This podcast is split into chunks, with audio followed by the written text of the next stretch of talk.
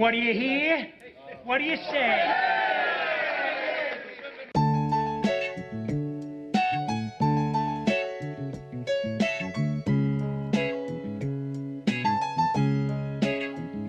Welcome to Chicago, where the fire serve cold, with the Wolves and the Hawks never shiver in the snow. The Bulls keep it running, the Sox run the South, the Cubs run the North, but the Bears run the house. True Chicago sports fans got their ears to the street. Any team make a move and they never skip a beat. And in this house, this is where we be. Welcome to the show with E-Rock and Big Z. Welcome, welcome, welcome. Welcome to Chicago. Coming from the True Chicago Sports Fan Cave, this is the T C S F podcast with E-Rock and Big Z. Yes, sir. Episode one twenty-seven is brought to you by six oh six Media, True Chicago Sports Fans, and Grit Clothing Company. Don't forget to go to grit clothing co dot com and get your official T C S F podcast t-shirts. Search for keyword True Chicago and use our promo code True Fan fifteen for fifteen percent off your entire order. That is True Fan fifteen. Go and get your official T C S F shirts now. Now, as in right now. I don't mean. Uh, as always, I'm Big Z, and I'm here with my boy E-Rock. What up, E?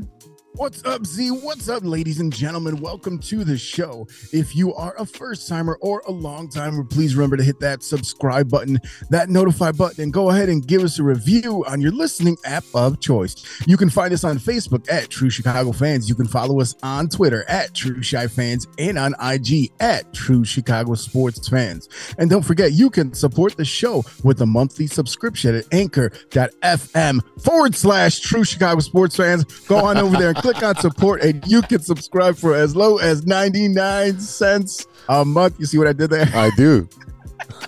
Listen, do you like the show? I do. Are you a fan? Always. Then tell your friends, and they will tell their friends, and we can all be friends. Just like Biggie said, let's all be friends. If you enjoy what we do, if we make you laugh or feel any type of emotion, or just, you know, make sure that you don't throw your phone when you hear what I got to say. But if you enjoy it, share it with your friends and your family who are also sports fans and also like to hear people say funny shit on a podcast. Z, what's up, brother? How you been? Man, been good, man. Been good. Uh... Otherwise, uh, I mean, I mean, it's it's crazy because it's a new school. You know, second part of the school year. It's the long part of the school year, and it kind of fucking sucks for teachers because you've been off for so long, and now it's like the long haul. The January, you got one one day off. February, you got one day off, and then March, nothing. April, you've got the spring break, and then May, you know, that's pretty much the, the you know the last. You can see the finish line in May, uh, but it is crazy to deal with these kids, man. They uh, they're they're just cracking up, man. Um, it's been crazy, and I've been I was voluntold, voluntold, yes, that I will be coaching the boys' basketball team for my school. Uh, yeah, I was not happy about that. Um, so that's gonna be ramping up this week. I'll be dusting off the clipboard and back to the coach's chair. Uh, so I think it's fifth through eighth, but I think I'm only gonna take sixth, seventh, and eighth based on skill. Uh, I can roster fifteen, but I'll probably be rostering just twelve, maybe even just ten. Um, there's not a lot of, uh, you know, time, and I don't even, I don't know what the what the talent level is at this moment. I know there's, I've seen two or three kids with good talent, and and that's pretty much what you need at that level. Just three kids that that can run your offense and run everything else, and then uh, you you fill from there. But um, it's been since my first year of teaching that I've been coaching uh, at this low level, at the elementary level, and the last time I did coach basketball for boys at that level, we, we did win a championship. I got the ball here. I still have it here. Nice. It's signed by all the kids. So I'm going to take that to um, to the first practice and then let them see that. Uh, so it's it's been weird. Um, funny enough, I ended up contacting the athletic director, who's a new person there. Uh, she took over for this other guy named Matt Smith. Um, and when she called me on my cell phone, because uh, I left her a message, she uh, his Matt his Matt Smith's came, uh, name came up. I'm like, oh, you still have the same cell phone? All right, great. That was weird. Uh, so she's like, you've coached for us before? I see you're in the system. I'm like, yeah, yeah, yeah. In two thousand eleven. So that's how long it's been that I coached at lower level. So um, I'm excited and not excited, um, just because I I don't know what the level of commitment of kids are uh, these days, and especially for a school. Like, if it's for A A U, kids are a little bit more intense about it, more driven, more. It's not, and parents are parents. Uh, so I don't know what, what it's going to be, what the parent turnout is, what the fans uh, or what the locations are going to be at. You know, the, the big thing about that is that, uh, you know, if you could roster fifteen, roster fifteen. You know why? Because, uh, you know, what happens is you get to that point, number one, you're going to get more people uh, interested in it overall, right? And number two, let's say you got a, a kid on your team that you know has the ability, but he's just lollygagging. He says, well, guess what? Billy over at the end of the bench would love to play. Go sit your ass down. Oh, yeah. I'm, I'm, I'm ready for that. I'm so ready you know for I mean? that. Let him know. Hey, hey, if you want to try, I don't need to try with you. Billy over there wants to try. Yeah, I had that's, a, that's how I, I had an eighth grader since he found out about basketball. I think he's a late transfer, and he's like, you need me on your team. I'm like, bro, I will pick nothing but fifth graders. Keep playing with me. I would take nothing but fifth graders, and I yeah. get they will try hard and they'll run my offense. So keep playing, keep playing. And, he, and since then, he's not opened his mouth. He's like, "Yes, coach. No, coach." I'm like, yeah, "That's right. That's right. Show some respect. Show some respect." So it, it, you know, it's not just that, but I got to a point where, like, if you asked, "Hey, can I?" Nope. Hell no. Nah. The only thing I'm gonna say yes to is, "Can I get a drink of water and can I use the washroom?" Yep. Can I play? Nope. You can't play there. If nope. you ask, you're not playing there today. Nope. And that guy says, "We, do, you know what I mean? I will put you where I need you. I know you might have a favorite thing you like to do, but you're right. gonna be put where you need it." That's how it works. Yeah. My biggest thing is gonna be no threes. No threes. I want to see you. I want to see you shoot close to the rim as possible, and and, and rack up points. I mean, there's no shot clock. Use you run the offense until they yeah. get tired, and we're gonna we're gonna push the ball and, and run our offense, and that's that's how I play for, uh, how I coach for that level. Uh, just because they're going to foul you, they don't know how to play defense, so they're going to foul you. You're gonna shoot, you're gonna shoot a lot of free throws, and if you're close to the rim, you're gonna get an and one. We don't need threes. You know, it's funny, though, because uh, I have actually been watching a good amount of uh, junior high basketball because my daughter's been going to the game. And, uh, you know, uh, it, it, when it comes down to that, I got to pick her up afterwards. So I'll go in there. I know a lot of these parents. I know a lot of the kids. I got one of the uh, one of my brand new softball players. She's actually a cheerleader on that team. Uh, so, you know, I'll go and just hang out and uh, and watch the game. And there's just one kid on the team that's running everything. So, I mean, once he's off the floor, you're like, oh, crap, mm-hmm. let's see what's going to happen now. Yep. But I mean, we there's there was games where it was like fifty to three and there was another game where it's like fifteen to sixteen, right? And then, yeah. then they end up losing that one because you got, you know, someone that knows how to put their hands in front of you when you're inbounding or even like try to knock the ball down or anything at all. So it's a big difference when you look at, at it's not just the talent level, it's also the experience, right? Because I didn't even start playing basketball. So I was like maybe sixth grade. And even then when I take a shot from uh, under the rim, I do the rainbow and I'm, they're like, use the backboard, dummy. I was like, oh shit, I didn't think about that. I'm just trying to like get it. I'm like, get in there. You know, and then yeah, so I mean, like we would play at the park, but not not that intense. And then once I did, I, I all I did was play basketball. Yeah, I'm the same way. I didn't. I was a late bloomer. I didn't start playing until I was like uh, late twelve, early thirteen, and then from yeah. that point on, I was a gym rat and I was shooting every day. I mean, I wasn't talented at shooting at the beginning. I was uh, tall and lanky. I was probably this height at that age, so mm-hmm. I was a- able to jump pretty high and block everybody. So I was more of a defensive specialist at that point, and then just worked on my shot and you know.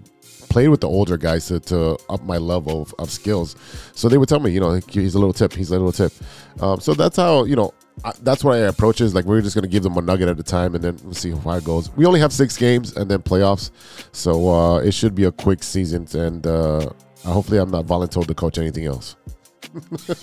Well, unless unless you really like get into it again, because I mean, I'm, I'm you know you know yeah. how I am. I'm, you you I'm, get the coach's bug, and it's funny because I because I wanted to coach flag football because. I I was cheated. You wanted to be in the All-Star game? Yeah. You wanted to be in the Pro Bowl festivities? Yeah, I was cheated out of the championship when I last coached on a bullshit call. Uh, so I was like, I still have that chip on my shoulder. Like, I want to just do- dominate. And I have my plays still. I still have my plays. They're somewhere here in this office. Oh, they're right here. Look at that. Well, okay. Play calling. Look at that. Six six calls on six plays on each side. And that's all you really need for flag football. If you run these efficiently, it, it'll work every time. Yeah, I'm a little jealous of the football thing, but but also like here's the thing: for a guy like me, football was really about just knocking the shit out of somebody. Yeah, that, that was my my thing. Even in basketball, like my, my I could shoot I could shoot decent threes, um, but I was never like agile enough to like drive to the hole. Yeah, so like I, I would either be under the basket just knocking dudes down or like shooting threes. You're a rugby uh, rugby player playing yeah, basketball. That's how I am. Yeah, I mean, I, and that's the thing. I I love. Let me tell you something. I love playing defense though. On on. Uh, on football, man. Because I mean, like, you, you get someone that thinks they're slick and you blow them up, or they think they're going to juke you, and you just like remember that from last time. Oh yeah, yeah. I, I ended a career that way, but uh, let's not talk about it. We're not going to talk about bad things. Yeah, and lastly, I definitely lost my mojo play in bowling. Man, every the past three weeks I've had a under uh, either a low hundred or under a hundred uh, for the first game, and I don't know what it is. Uh, I don't know if it's anxiety. I don't know if it's just like I'm not in my mojo. I don't know what it is, but I really got to get out of this funk. And, and you know, everybody goes through funks. It doesn't matter what sport you're at. Some people, uh, you know, you can't find your shot, you can't find your swing. It, it's just going back to the basics and look at the, looking at your mechanics and then going from there. It's it's pretty much, I think it's a loss of confidence. For, for you non-bowlers out there, one hundred means absolutely nothing because you don't care. How was your week, sir? one hundred sounds like a good thing. What's your problem, guy? No, it's not a spelling test, sir. How was your week? Oh, man, look, I, I, busy as usual, man. Like just softball, you know, doing doing some things here in the basement, getting ready for the uh, uh, for the Super Bowl in a few weeks. Um, you know, just we we started up last Sunday with our uh, individual practices for our house league. So that means that on Sundays, sometimes it's going to be three practices a day. Jeez. For my daughter. Um, and, you know, just trying to trying to get through, trying to get over the hump of it being cold. I think we have a tournament coming up uh, next month. Uh, so, yeah, that and just trying to sell these Super Bowl squares, make a little bit of money for the uh, program, uh, you know, to offset some of the expenses of uh, um, uh, some of the traveling we got to do and uh, tournaments we got to go to. So, yeah, I mean, just just hustling, man, hustling, work, working my ass off and hustling. That's that's it, man. Uh, yeah, playing a lot of pinball. Uh, you know, I, you, so we, we had this thing over at Stern where there's a banner and it says, uh, you know, uh, it, it's the, um, old Uncle Sam, you know, I want you to join the army, but for us, it's Gary Stern saying, I want you to play fifteen minutes a day, because that's literally the job description for every, everyone that is a Stern employee, that they want you to play fifteen minutes of pinball a day. And that's I great. think a part of that is just to kind of break up the uh, monotony of just being like at a boring work, you know what I mean? Like, hey, you work at a cool place. This is a fun place. And the thing that you do, uh, it brings joy to people, right? It's not, you know, uh, one one famous line was, it's not a heart lung machine, okay? Like, you'll be okay. So enjoy and have fun with with what you are, the environment. Uh there was a little launch party two weeks ago, so uh basically our little tech support team, shout out to Pablo and Talia, we went out there and uh you know had some drinks at Interium and Schaumburg. Um and uh you know we didn't really play uh pinball because we're we see pinball all day every day, so and, and I can play for free at work, so I, I I'm not you know I'm not paying to play pinball unless like I'm I'm out somewhere with friends. Oh, that's great. No, I definitely. I think that's a great way to approach that, to uh, say, hey, go do something for fifteen minutes to take your mind off of all the stress that you're dealing with. Yeah. We know you work hard. And and you know, you need, it's a fifteen-minute break, which you're supposed to get by law. You know what? Why not pay, play pinball? I mean, that's just a great stress reliever. Well, it's not just that, but it's also about like knowing the product that you're actually working on, yeah, or, or learning about or whatever it is, because we have such a, you know, such a diverse team. Um, whether it comes to factory, which are, you know, you already know who factory workers are.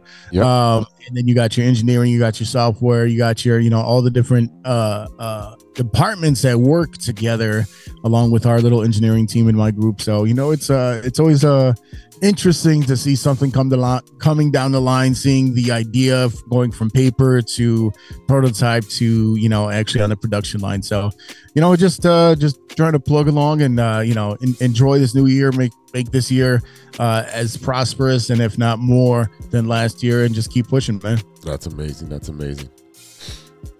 All right, ladies and gentlemen, we got a lot to talk about this week. Uh, we're going to touch a little bit on the Bulls, but we're also going to talk about these N F L playoffs and the big brand new hire, uh, the replacement from Ted Phillips. Sweaty Teddy is no longer in the building.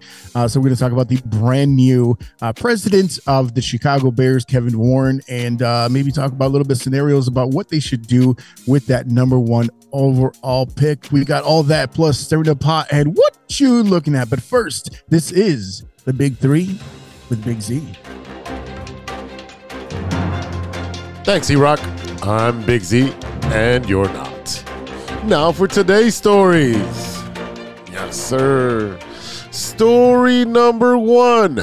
Former N F L defensive lineman Derek Wolfe kills a mountain lion that was wreaking havoc in a Colorado neighborhood. Yes, this man is a monster.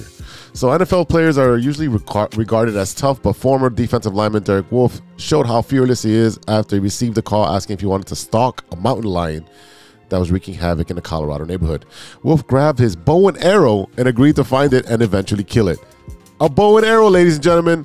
This man, Mark Burley? Yeah, he probably was up there with Mark Burley. So late Tuesday night, he said he got the call, and uh, he's like, "Yeah, I'm gonna go stalk this uh, this mountain lion," and went out there with a bow and arrow. I just can't believe it. This is old school, wild, wild west. You know, on top of your horse and uh, getting that uh, that mountain lion. I mean, they hiked up to twenty-five hundred feet and uh, down to the other side, back and down, up and down, up and down, and uh, they stalked them, and uh, they got their kill, man. You know, usually after a N F L player retires from the N F L, he's uh, out there hunting for cougars, not mountain lions. So there's uh, it's good, good to know that they have some diversity in their post-N F L career. But yeah, I mean, the, the fact that you got a mountain lion hanging out is, is pretty wild. You know, in my neck of the woods, I've actually seen uh, this is probably about five years ago in the dead of winter. And it was about ten, eleven o'clock at night. A fucking uh, coyote just walking down the street. Oh, yeah. Just chilling out, walking down the street because we got train tracks over here. Right. Right. And that's how, remember, we had all those coyotes that ended up in the city. And they're like, how is that possible? That once you run out of food and it starts getting cold, you start following your tracks because the train will, you know, kill animals. I mean, it's roadkill, right? So right. It kills a rabbit, a, a squirrel, or whatever it is. And guess what? That's a free meal. So yeah. That's how they ended up in my neck of the woods. And just seeing that fucker just walk down the street like, you know, like it's Sesame Street and here comes Big Bird and shit. It was, it was pretty wild. But, uh, but yeah, I mean, it's good to see that this dude's out there uh, putting some of his manly, manliness out on the line and taking care of business. Yeah, I mean, you got to put that in your resume. I, I killed a mountain lion. right, right. What, uh, what, what's what's your special skills? Uh, like nunchuck skills or mountain lion kills? All right, story number two. A woman is charged with attempted murder of her boyfriend who peed in bed. Oh, okay. A Louisiana woman is accused of stabbing her boyfriend after he urinated in bed following a night of drinking. Uh, deputies of East Baton Rouge Sheriff's Office said the twenty-five-year-old Brianna Lacoste is charged with one count attempted second-degree murder. Uh, yeah, so uh, essentially her boyfriend went out, got drunk, extremely drunk, and uh, he peed on the bed. Was she was she dating Vern Troyer? Vern Troyer. Remember wow. that? You, you know that Mini Me. Yeah, Mini Me. Yeah. It's Mini Me from Austin Powers. And uh, when they did they did a like reality show where they would take like these random ass like you know bootleg celebrities, put them all in the house, and this motherfucker would get drunk and just piss in, in like corners of the room. Right? I think yeah. he pissed in like a plant in the corner once, and just like in a pile of laundry. I mean, to be fair, he's closer to the ground, so it's probably just easier to pee somewhere closer to the ground.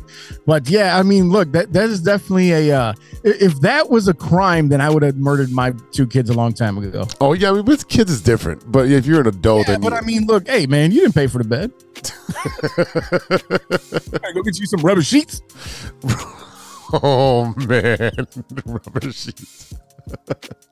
All right, story number three, and this is just comical because Carlos Correa could not find a home. This, wow, bro. Yeah, that's right. This dude left Minnesota, opted out of his contract, and uh, he's like, "Oh, I'm gonna go get this money, his bag." He goes over to the Giants for a thirteen-year, three hundred fifty million dollars contract, but doesn't pass the physical. So yeah, this is this is wild. So I mean, the, the timeline of this is nuts, right? So you got on December thirteenth last year, he became the face of the Giants with his three hundred fifty million dollars, was a thirteen-year contract, right? Yep. I mean, he was the best player that was a free agency at the time. Um, he was going to make more than Trey Turner, Xander Bogaerts, Dansby Swanson, our guy, because he was the last one to fall. Um, and and you know, he was like, I'm not going back to Minnesota, even though he had that contract. I think we all knew it was going to be a one-year thing. And then um, you know, the Giants look at his physicals, and on December twentieth uh, they delayed his introduction, and then we kind of went down the rabbit hole of uh, what the hell's wrong with Carlos Correa. Yeah, I think he had like some ankle surgery that he was uh, uh, recovering from, and I guess it wasn't uh, fully healed, or he doesn't have full uh, ability to use his, his, his foot as the way he should. So um, he ended up uh, talking to the Mets and, yeah, si so and signing twelve years, three fifteen over there. Yeah, so I mean, like, the funny thing is, is that so the Giants doctors came out. They said that they have they had a difference of opinion of what's going on with the medicals, uh, and they were afraid that his leg would degrade over the length of the contract. So they says, okay, they they they stepped away, and then on the twenty-first, the next day, he moves over, he pivots over to the Mets a late night. I mean, it was it, I'm talking about like overnight. Yeah, and yeah. then, like you said, the Mets offer him twelve years for three fifteen. That's one last year and what like uh, what thirty-five million less. Mm-hmm. Okay. Um, but yeah, I mean, like, you know, they're like, oh, we're good to go. And then on uh, New Year, Christmas Eve, the Mets say, hey, hey, Giants, uh, why didn't you why didn't you complete the contract? Yeah. So the Mets finally started doing some some due diligence and say, hey, why why what, what's wrong with the physical? And the Giants are like, dude, his ankle's fucked up. and and the Mets went through all through the holidays with uh, going back and forth with, with Correa. And uh, they finally said, you know what? We'll, we'll restructure the contract, but it's going to be incentive-based. And, you know, it's going to be yeah. a smaller contract. Uh, this will be your, your base salary, but you can earn up to this much on these incentives. And he turned around and walked away. Yeah, and the thing is, too, is that, like, when it happened, you know, the Mets had been spending money left and right. They got Verlander. They got they they were just they were just spending what like like crazy. Yeah. And there was actually con- some concerns from other uh, owners that, hey, what what what is this about? Well, you don't have a cap. You can, you know what I mean? Like, you got to pay what you don't have to pay tax. A, like, but I mean, you don't have a cap. They can pay as much as they want to anyone. So, right. I mean, the, the thing with the Mets is that, like, they're going through and and their mindset is like, Correa does not want to go through two failed physicals, right? right? So that means that we got him by the balls right here. Yep. And, you know, once they once they uh, uh, stuck to their original offer and they met, went back and forth, I mean, it, it just sat there. And reminder, this was Christmas Eve. It wasn't until January tenth that he ended up going back to the Twins for a six-year deal with two hundred million dollars. and that, that's such like uh I don't know what to, to call that, but it's just like two hundred million dollars for for six years. Don't you look stupid? I, you you look. Backed with the team that you you opted out of, and you know uh, I think the G M was said he kept in contact with him the entire time. So I, I mean the Twins, you know, they get a good player, but uh, he, he he bet on himself to get this payday and didn't get the payday. He did. He did. I mean, like, he here, here's the thing, though. Like, he, he did agree in principle to a contract with the Giants, a very large contract. Uh, the physicals didn't work out, right? So, I mean, like, they're they're worried about deterioration. Okay, fine. I mean, when you think about, when you look at most of these contracts, they're usually, like, loaded on the back end anyway. So yeah. you're going to get, maybe you'll get, like, you know, twenty million dollars this year, twenty-three next year, and so on and so forth. So it doesn't, it, it's not until the end of the contract where he's making, like, over thirty million dollars a year. Yeah. And, uh, you know, when you look at that, and then he goes back and forth, you know, Scott Boras under the, you know, mm-hmm. doing his thing under the table. That's his job, right? You're, if you don't have a contract signed where it's signed, still delivered, you're still a free agent. Correct. Right. So, I mean, he had every right to go talk to the Mets, but obviously the Mets had the same concerns and they tried to do whatever they, they, they could too. But the problem is, is that because he pivoted so quickly from the Giants to the Mets, he kind of shot himself in the foot and he cut off all chances he had with the Giants. So even if they were going to give him a bigger contract, he wasn't going to get it now. Right. So that's why he ends up back in uh, back in Minnesota. Look, he got two hundred million dollars for six years uh, with vesting options that pay twenty-five million dollars for a seventh year, yeah. twenty million dollars for an eighth, and fifteen million dollars for a ninth, and, uh, that comes and ten million dollars for a tenth. Right. So that comes He's out got to full no trade clause. Yep. Yeah. And so so this one's actually different. He's got a full no trade clause, and he has uh, salaries of thirty-six million dollars over the first three, f- followed by thirty-one point five, thirty point five, and thirty million dollars. So it does dig- digress after the first three. So he's actually, they're paying for his services when he's younger, and, and reverse of what you see in a lot of the other contracts. Yeah, I, I just, I wish he was out of the uh, uh, the A L Central. I just did not want him here anymore. Uh, he's he's a White Sox killer. He, he's he's a he's a beast when he's healthy. Uh, so we'll be seeing him for six more years, and it sucks. And, and the, everyone's upset about the, the Mets spending money. Hey, if your owner is out there and, and tries to win, and he's spending money, hey, I'm all for it. Usually the Mets do make some dumbass meal uh, deals, and they end up paying, you know, Bobby Bonilla for the next twenty-five years. Um, but they do make these dumb moves, and this is one of the moves where they say, you know what, this isn't this is this orange isn't worth a squeeze. here's the the afterburner of, of or the uh, aftermath of what happened with Correa. So because he ended up signing back there, I think that that's why the Twins ended up trading uh, Arraez, uh, young guy, twenty-five years old, right? He literally won the batting title last year, and yeah. then he gets traded to the Marlins for some young guys. I mean, they're pretty good young guys that they traded for, but I don't. I think it's like a twenty-six-year-old pitcher. Yeah, yeah. Well, that's what you need in the A L is pitching. So. Yeah, pa- Pablo Lopez and a pair of prospects, right-hander. So, look, hey, uh, good good luck to uh, Carlos, I guess. I mean, like I said, I was clamoring for him to be here. I'm glad we got Swanson. I'm glad that the guys that we got are veteran players so that they can help boost some of these young guys that are going to be coming up in the next couple of years. Uh, you know, it, it, it. But the whole, the entire thing about Correa is pure comedy. Like how he bounced around and how he's thumping his chest after uh, after what two years ago when they were in the they were trying to get uh, that next World Series for the Astros, and then his replacement is the M V P of the uh, of the World Series the next season. That that his whole thing right there, he's got to be super salty about that. Yes, uh, that's the dumbass of the week is Carlos Correa. All right, I'm Big Z, and that's news to me. We'll be right back after a word from our sponsors.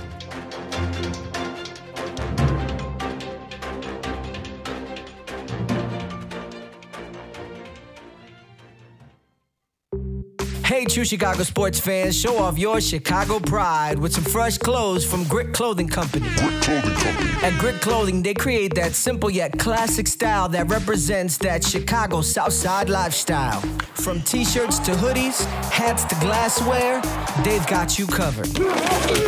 Grit has everything you need to represent your Chicago pride, so do it right now. Check out grit clothing co dot com and use the promo code True Fan fifteen. True Fan fifteen. For fifteen, fifteen, fifteen, fifteen, fifteen percent off your entire order. Let me say it again. That's grit clothing co dot com and use the promo code True Fan fifteen for fifteen percent off of your entire order.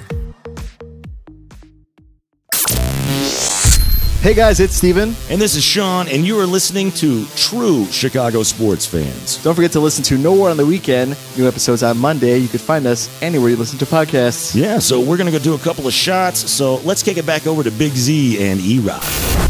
No War on the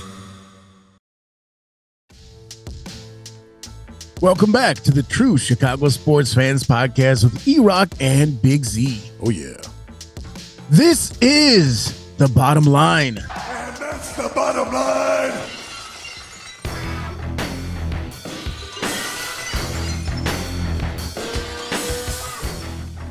I can't hear the music at all. I don't hear the music at all. You don't you don't hear the music? Hmm. It was there. I'm sure it was, but like I'm I'm not you're looking at me waiting and I'm like, I don't hear shit, so you're like, I don't see it. No. No low hero. No low hero. All right, uh, so what's the topic of this week on the bottom line, sir? Yeah, so in this segment, we uh, talk about some big, the biggest sports topic going on in Chicago sports right now, and it's going to be the Chicago Bulls. I mean, uh, this is one of the weirdest teams uh, that I've seen in a long time. The veterans that they brought in, you got Andre Drummond, you got, uh, what, what's his face? The one that, uh, that Derrick Rose uh, dunked over. Yeah, yeah, Jones Junior No, no, no, no, no, no, no, no, no. Uh, shit, the white guy. Caruso? Oh no no! Uh, you're talking about the um, Dragic.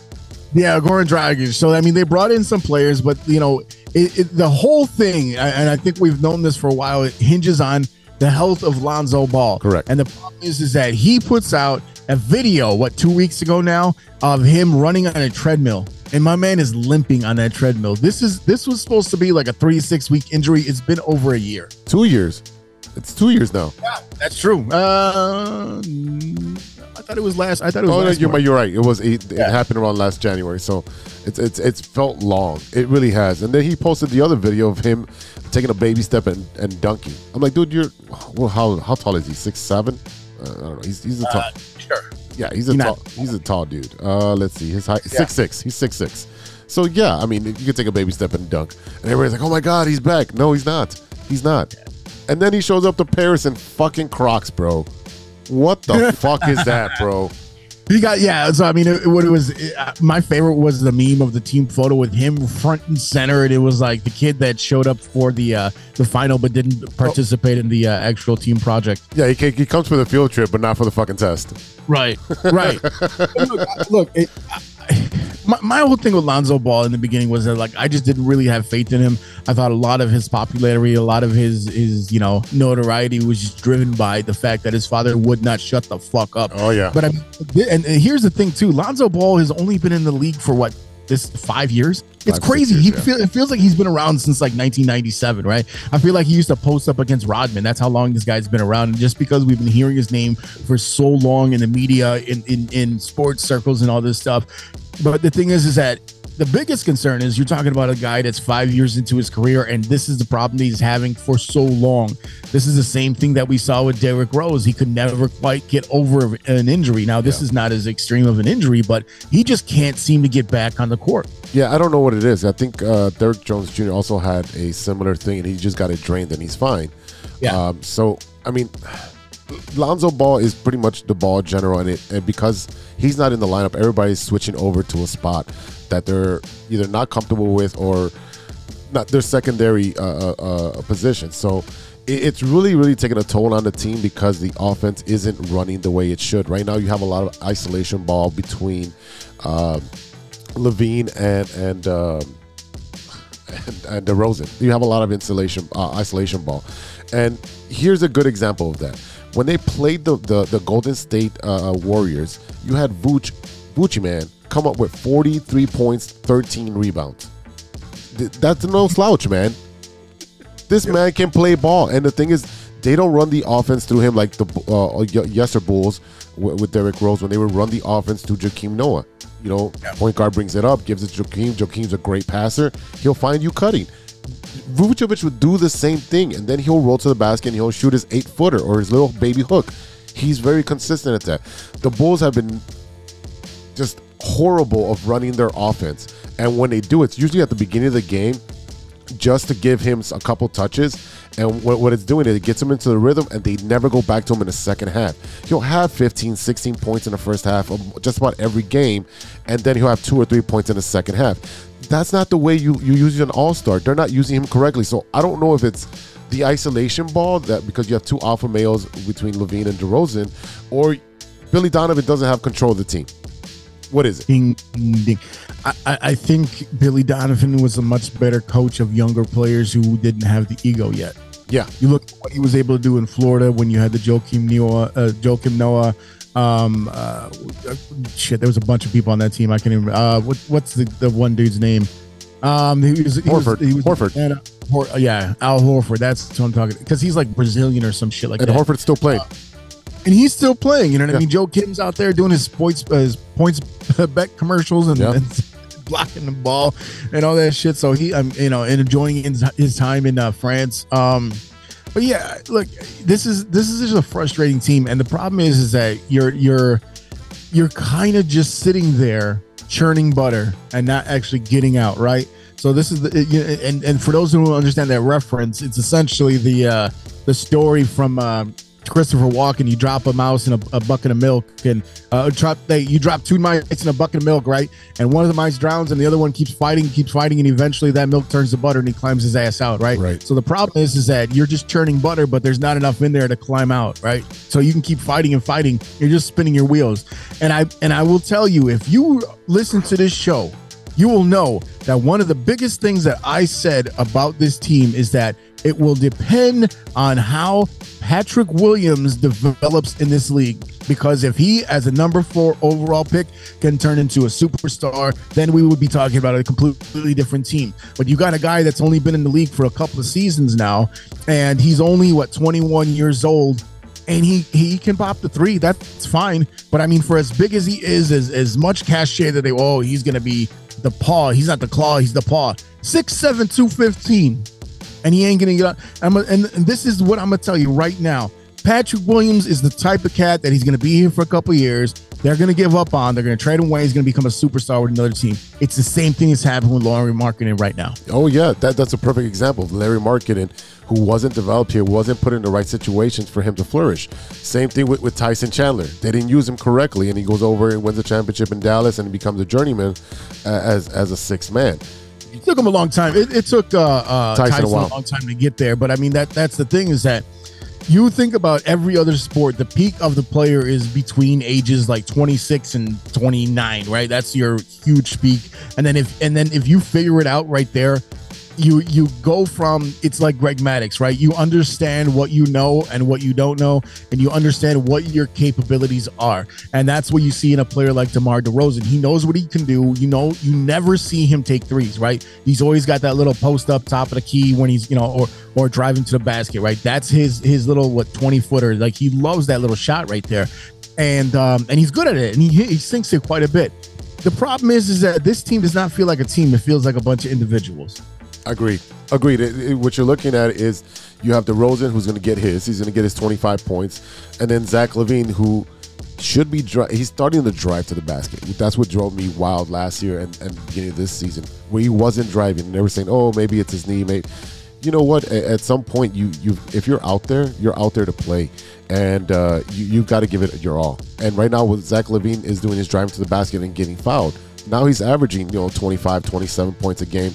He had thirty against the Pistons over there in Paris. This is the Zach we need. We need the Zach that drives. We don't need another spot-up shooter. He takes a lot of bad threes. Not in, you know, they'll be in transition, and he just pops in like, dude, go to the basket. You had one-on-one. You don't need that uh, that, no, that he, splash. He, he, he's a catch-and-shoot uh, three-point shooter. He I mean, he's every, he's probably one of the best in the league when he does that. Um, but I mean, the, the thing is, is that I, I do think that some of it has to do with that knee, the apprehension after they're coming back from the A C L and then going through everything that he did. Like we, we saw something similar with Jason Hayward. We got popped in the face. And he was never quite the same. He was yeah. able to over, uh, uh, uh, he was never really over to, uh, able to overcome that. But it looks like Zach has been just kind of slowly developing. And I think what happened is because of the knee, how can I score and how can I get points on the board without having to drive to the hole? And you do that by shooting threes. He has gotten a lot better at shooting threes. That that's a fact. Yes. But he can't. He he he is not a. Uh, he he needs to have that shot set up for him. And just like you said, driving the driving the ball through Vooch and getting to that out lane, and then you can find your open shooter in the corner. As long as you're sitting there playing around the circle, you know what I mean, like or around the world, you're pass, pass, pass, shoot. That that works. You know it what does. I mean. But and just wait for Zach to pop. Zach passes it off to to Vooch. Vooch kicks it out to like Kobe White or DeMar, and they go around the circle. Next, you know, Zach is in the corner again, ready to take that shot. He's good, you know, but but he can't. He's not a spot up shooter. He's got to catch it in stride and shoot. And that's where he has the most success when he's shooting threes. Yeah, I agree with you one hundred percent. Now, the thing is that he doesn't do that. He he wants the ball. And he'll, if DeMar has the ball, he just st stands and pouts. And he's like, well, I guess I'm not part of the offense now. It's like, no, dude, cut. You know, DeMar will find you. If, yeah. if he doesn't, if he's getting double teamed, he's going to find you. Now, the, the biggest thing for the Bulls is this the the, the surrounding cast, right? Like you, like you mentioned earlier, Patrick Williams. That development needs to start happening now. He'll he'll have. He's just soft. He's soft. He can shoot, but the problem is, is that he don't have that. Especially for a young guy, you want him to have some dog. And I don't. I almost feel like having DeMar and having Zach on this team is a hindrance to him because he does not. He's not forced to do the things that he should be doing right now. This right now should be the key point in his development as a twenty-one, twenty-two year old right now, where he should be able to take over a game, and he just can't right now. And again, I I don't. I, I think that's probably because Zach LaVine and and uh, uh, Vucci Main, you know, being in there. I mean, you don't. He doesn't get as much play as he would on another team. Because for having a number four overall pick, you don't normally have other star players around you at that point. You're developing. Look at a, a, a, a team like, you know, Oklahoma City or something like that, where everyone's coming up at the same time. And then you got your your standouts. Same thing with Boston. A lot of those guys are all the same age. And they all came up together. And whoever emerged, you know, Jason Tatum, uh, Jaylen Brown. Jason Tatum emerged as the best player of those three with Marcus Smart. But he's not, you know, he, uh, P. Will is not competing with someone. The, I mean, like, if you look at at uh, uh, Kobe White and um, Ayo, yeah, yeah, that's your group. But they're not all starting together. And I almost feel like the de the development of those players would be better if they didn't have other players in their way, if that makes sense. It does make sense. So that, and that comes to my next point. The, the, the trade deadline is coming up. So what do the Bulls do? Do they blow it up?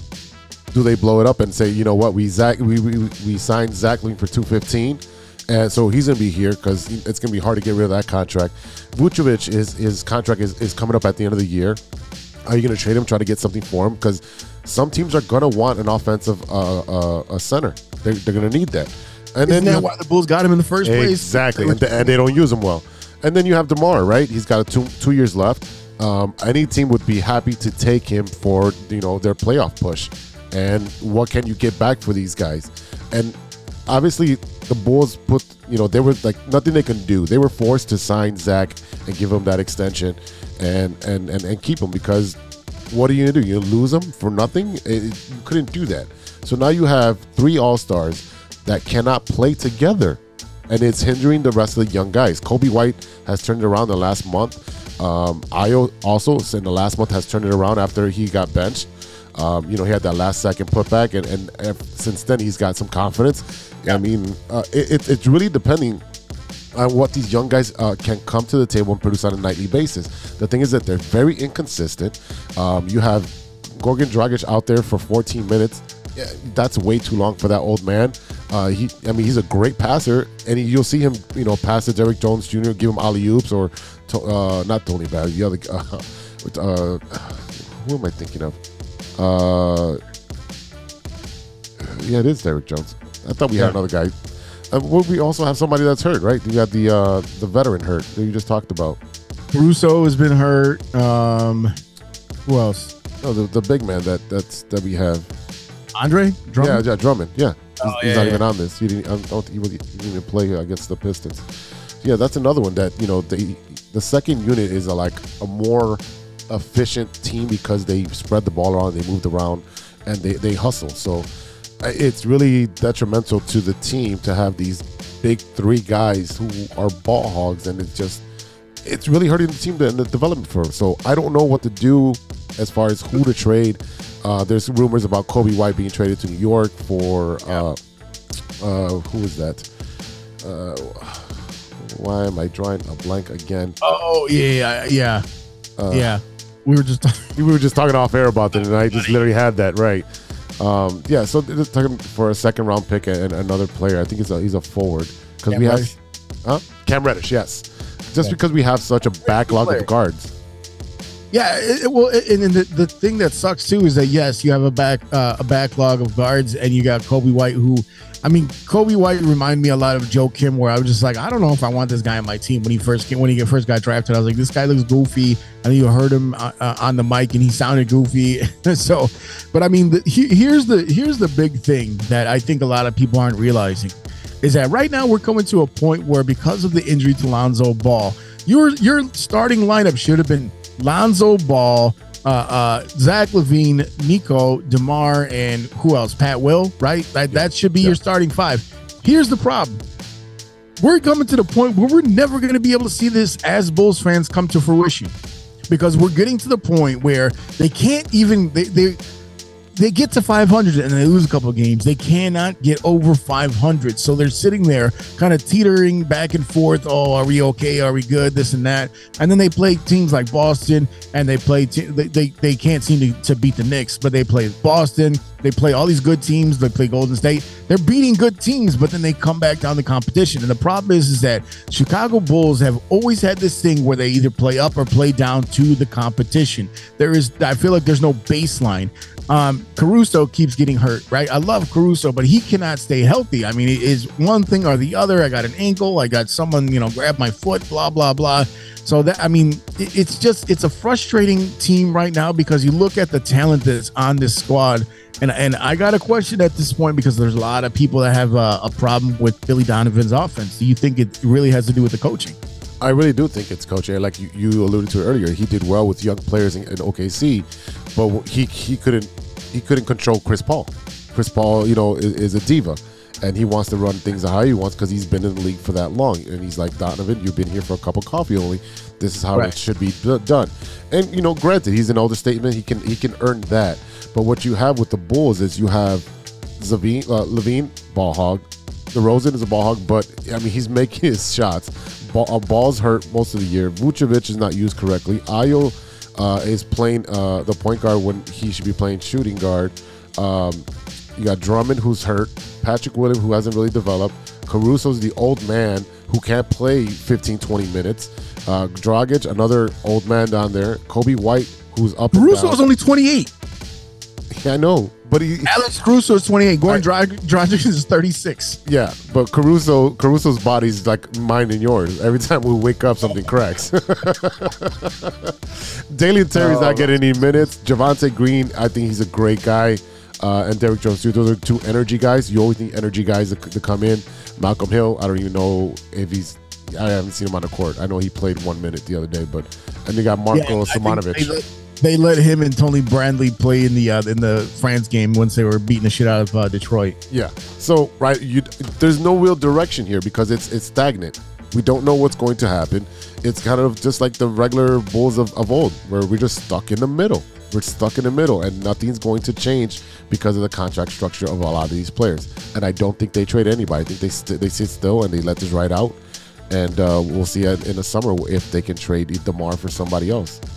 It's a it's a classic uh, uh, Jerry Reinsdorf team, right? I mean, like you sit there Ouch. and be like, we, we, uh, "It's what it is, man." it you is. Stay, sometimes you stay loyal too long to the guys that you should get rid of, and and it's a shame to ha even say that because you're talking about a team that was just constructed, just at the beginning of last season, right? These guys just came over. You just this is this is DeMar DeRozan's only second season, and but here's my biggest fear, and and and and this is the shame of the whole thing, right? Is that they peaked last season. I was I was watching uh, our guy Will Brown and his sibling Rivalry Sports. Yep, uh, he was, he had a, a live broadcast. Shout out to them um, a couple days ago, and and I'm over here in the chat, just you know, like, hey, the problem is that they peaked they peaked last year, right? DeMar DeRozan had one of the best seasons of his career, and and the the other even when we watched that and, and even looked back at that, the entire team had Michael Jordan syndrome that every time DeMar DeRozan got the ball, everyone would stop. Yep, what's it do now? You're you're a player, not a not a, a spectator. You got to get in the game. You got to be moving. You got to. It, it's just it is it is frustrating, man. I'm not even gonna lie. Like I couldn't even, I, I I couldn't watch that that uh, that France game because it was in the middle of the day. Um, and then they've I think they always have like a Martin Luther King Day uh, game where sometimes they play like Memphis and shit like that. Yeah. I, I, it's been at least two weeks since I watched a full Bulls game. Yeah, I wa I uh, shout out to Jack Antor because I was able to record it on his. Uh, on his account and then watch it when I got home, uh, and I sped through a lot of it because I I already, I already knew the outcome. But you saw the beginning of that game where the ball was moving, the guys were cutting, Vucevic is touching the ball, and the indication right there is, is it Golden State. Come on, if you see this man can put up forty-three points, okay, we don't need forty-three every night, but he can get you twenty-five instead of the fifteen and fifteen he's been averaging, a double double uh, for the past month. Use Vooch. Use right. him as, as best as you can. Let the man do his thing. You, and I think DeMar and and uh, uh, and LaVine are, I need mine. I need mine. I need mine. And I don't think that's the way to run that team. It's it's not. But, I mean, what are you supposed to do when you got two guys that are supposed to have the respect in the league to, to be stars, right? That's the whole That's the whole problem is that they are there. And, and I think DeMar DeRozan is a lot more humble than Zach LaVine. Right, because I think yeah. DeMar DeRozan, look, the, the the Raptors had to sacrifice him in order to get their their title, right? And that kind of threw off the trajectory of his career because then he ends up in San Antonio for what really is is the prime of his career.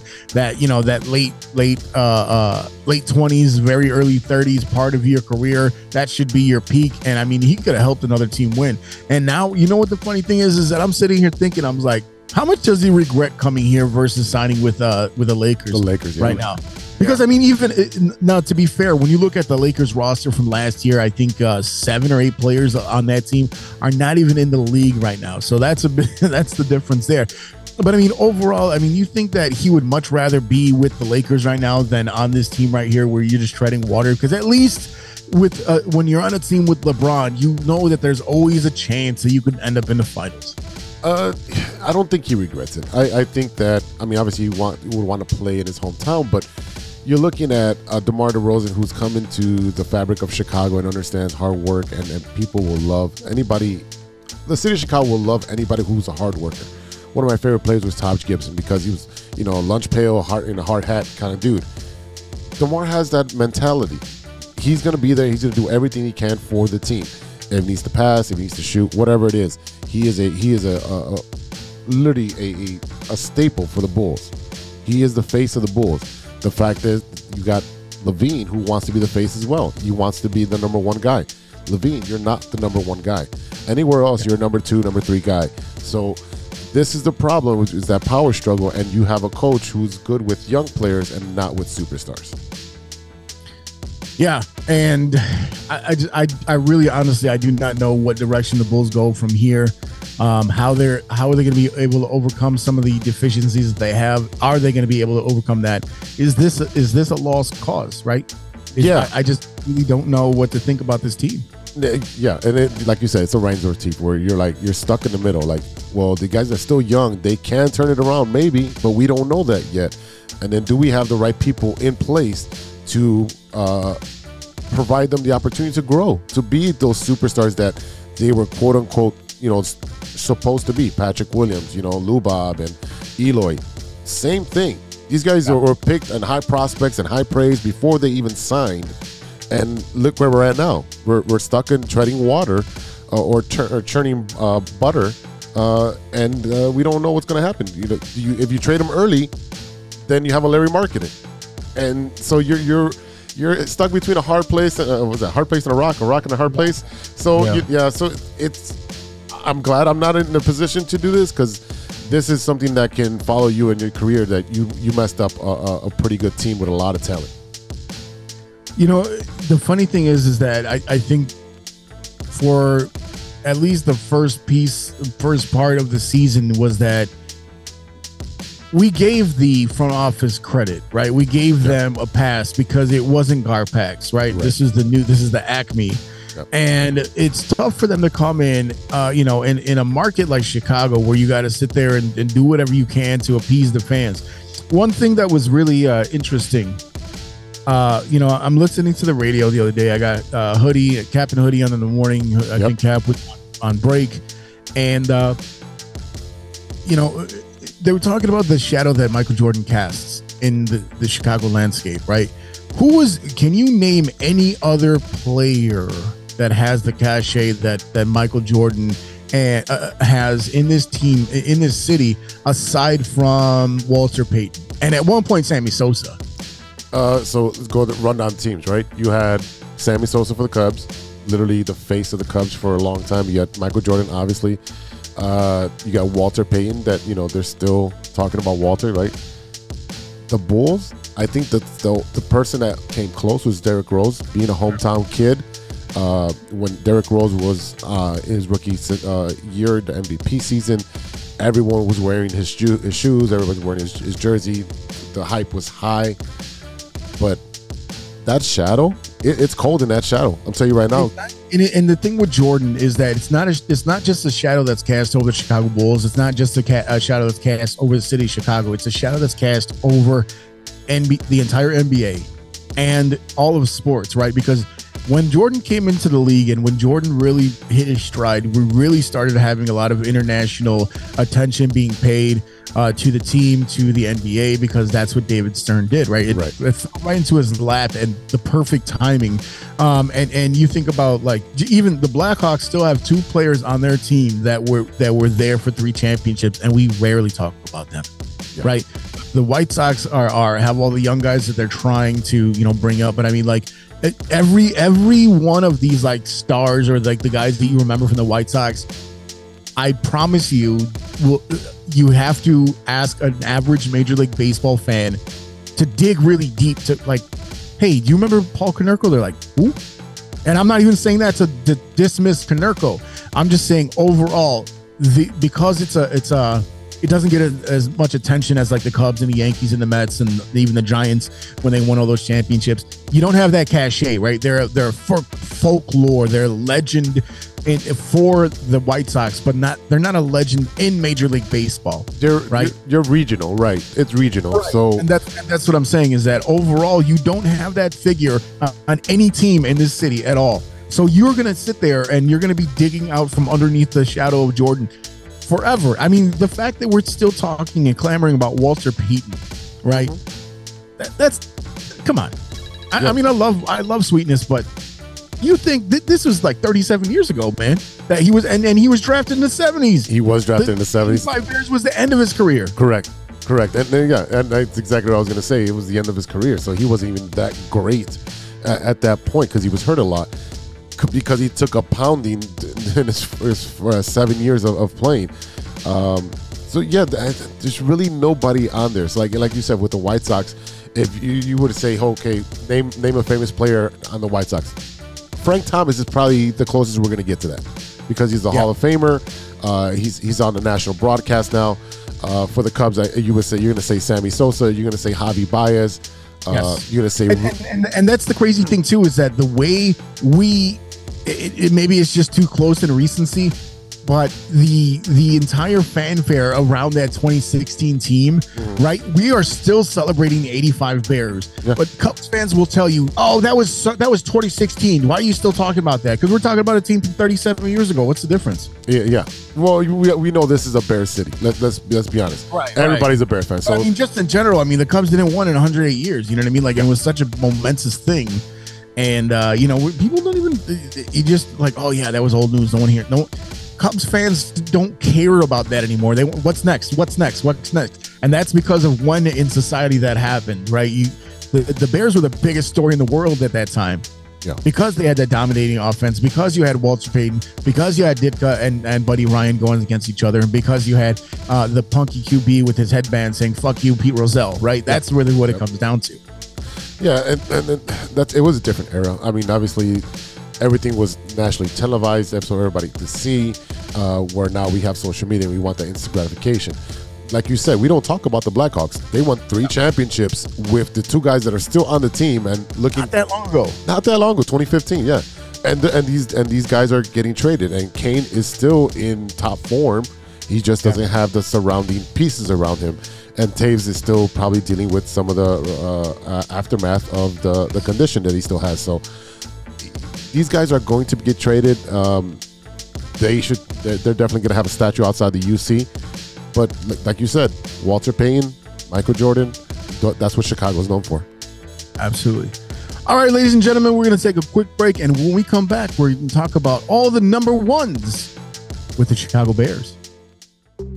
Hey, true Chicago sports fans, show off your Chicago pride with some fresh clothes from Grit Clothing Company. Grit Clothing Company. At Grit Clothing, they create that simple yet classic style that represents that Chicago Southside lifestyle. From t-shirts to hoodies, hats to glassware, they've got you covered. Grit has everything you need to represent your Chicago pride, so do it right now. Check out grit clothing co dot com and use the promo code True Fan fifteen. True Fan fifteen. For fifteen, fifteen, fifteen, fifteen, fifteen percent off your entire order. Let me say it again. That's grit clothing co dot com and use the promo code True Fan fifteen for fifteen percent off of your entire order. Hey, what's up? This is Lex Cruz from Jungle A E Recording Studios and Illinois Media School, and you are now listening to True Chicago Sports Fans Podcast. Welcome back to the T C S F podcast with E-Rock and Big Z. Oh, yeah. All right, brother. Look, uh, we have seen uh, a lot of interesting things happen in the N F L in the past couple weeks, but I think we deserve to hear about the brand new president of the Chicago Bears, of the Chicago Bears, uh, former um, Big Ten commissioner Kevin Warren. Uh, this is a huge move for the Bears. You're, you're getting somebody who's established not only N F L but in the college level, who's been successful at both. Um, everybody that uh, has spoken about him has said that he is a no-nonsense type of dude, someone who's very direct, has an open-door policy. But if you have, uh, if you have a problem that they're going to come with to, to him with, uh, make sure you have a solution as well. Um, you're looking at a guy who was up in Minnesota when they were building their, their stadium. You had somebody who was running the Big Ten and got uh, teams from the West Coast to buy into the Big Ten, to be part of the Big Ten. So this is a guy who's been successful every step of the way that he's uh, in his career. So you're looking at a good dude to be at the helm at the right time as the Bears are trying to finalize the purchase of Arlington Heights and moving forward to building a stadium out there and a complex.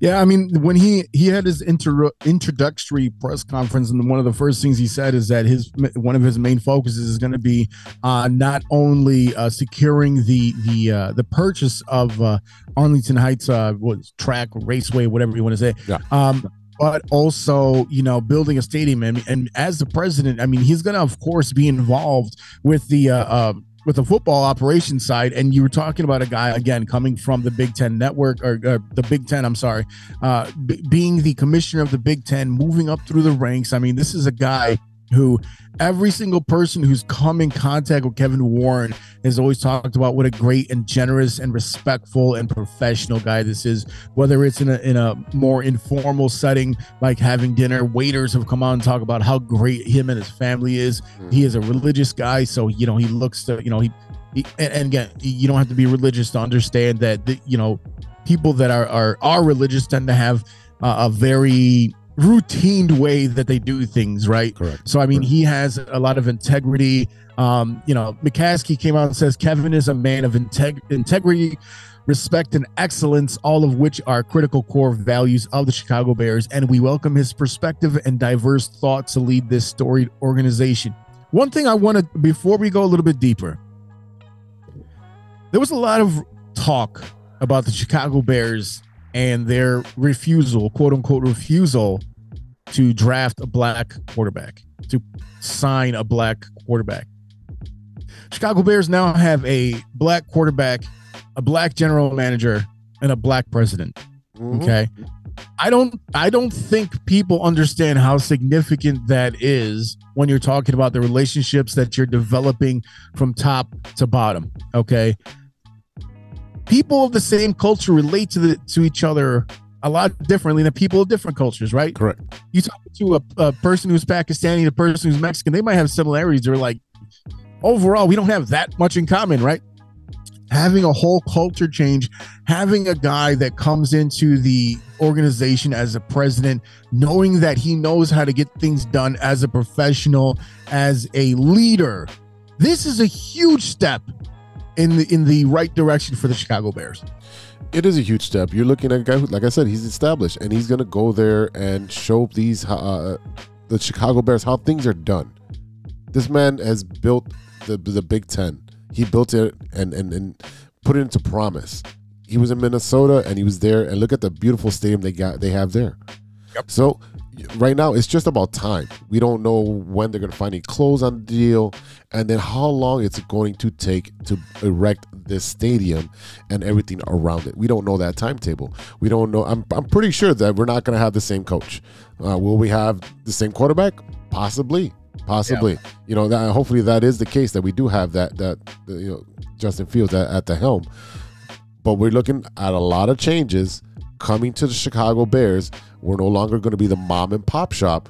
Now we're yeah. going to be out there with the Jerry Jones, and you know, the Atlanta, the the, the uh, uh, Louisiana, like uh, the Saints and stuff like Saints. the yeah, the Mercedes Dome and all that stuff. Steelers. Yeah, the Steelers. Steelers. Yeah, you looking at you look at these uh, these top these tier organizations who yeah. have done right by building these beautiful stadiums and complexes and changing the culture and saying we're going to be a winning football team from this point going forward. We're going to do our best to do that going forward. And it's not it's not just a winning, quote unquote, a winning football team. It's about uh, culture, a, a winning organization, right? So you look at the, the Pittsburgh Steelers have had three coaches in what, thirty years? No, no shit, like sixty years, right? I mean, there's a reason why, and and people don't understand that consistency makes a big difference. And this is the, I've always talked about why why Jay Cutler had such a hard time here, because number one, he wasn't a rah rah guy. He didn't. He was, you know, he wasn't like, oh yeah, you can do it, like, you know. And and, it, and when he did yell, like Tom Brady yells at everybody, you know, he was an asshole. So I mean, like, he never got the credit, but he was also he, they just switched things up on him so much that there was no consistency whatsoever.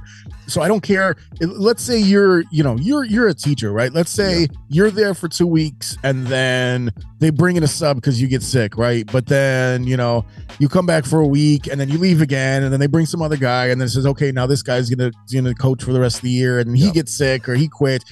that's all you that's all you did to Jay Cutler. So now what you're seeing is you're seeing an organization recognize the fact that you have to find some type of stability in your organization from top and then keep going all the way uh, all the way down.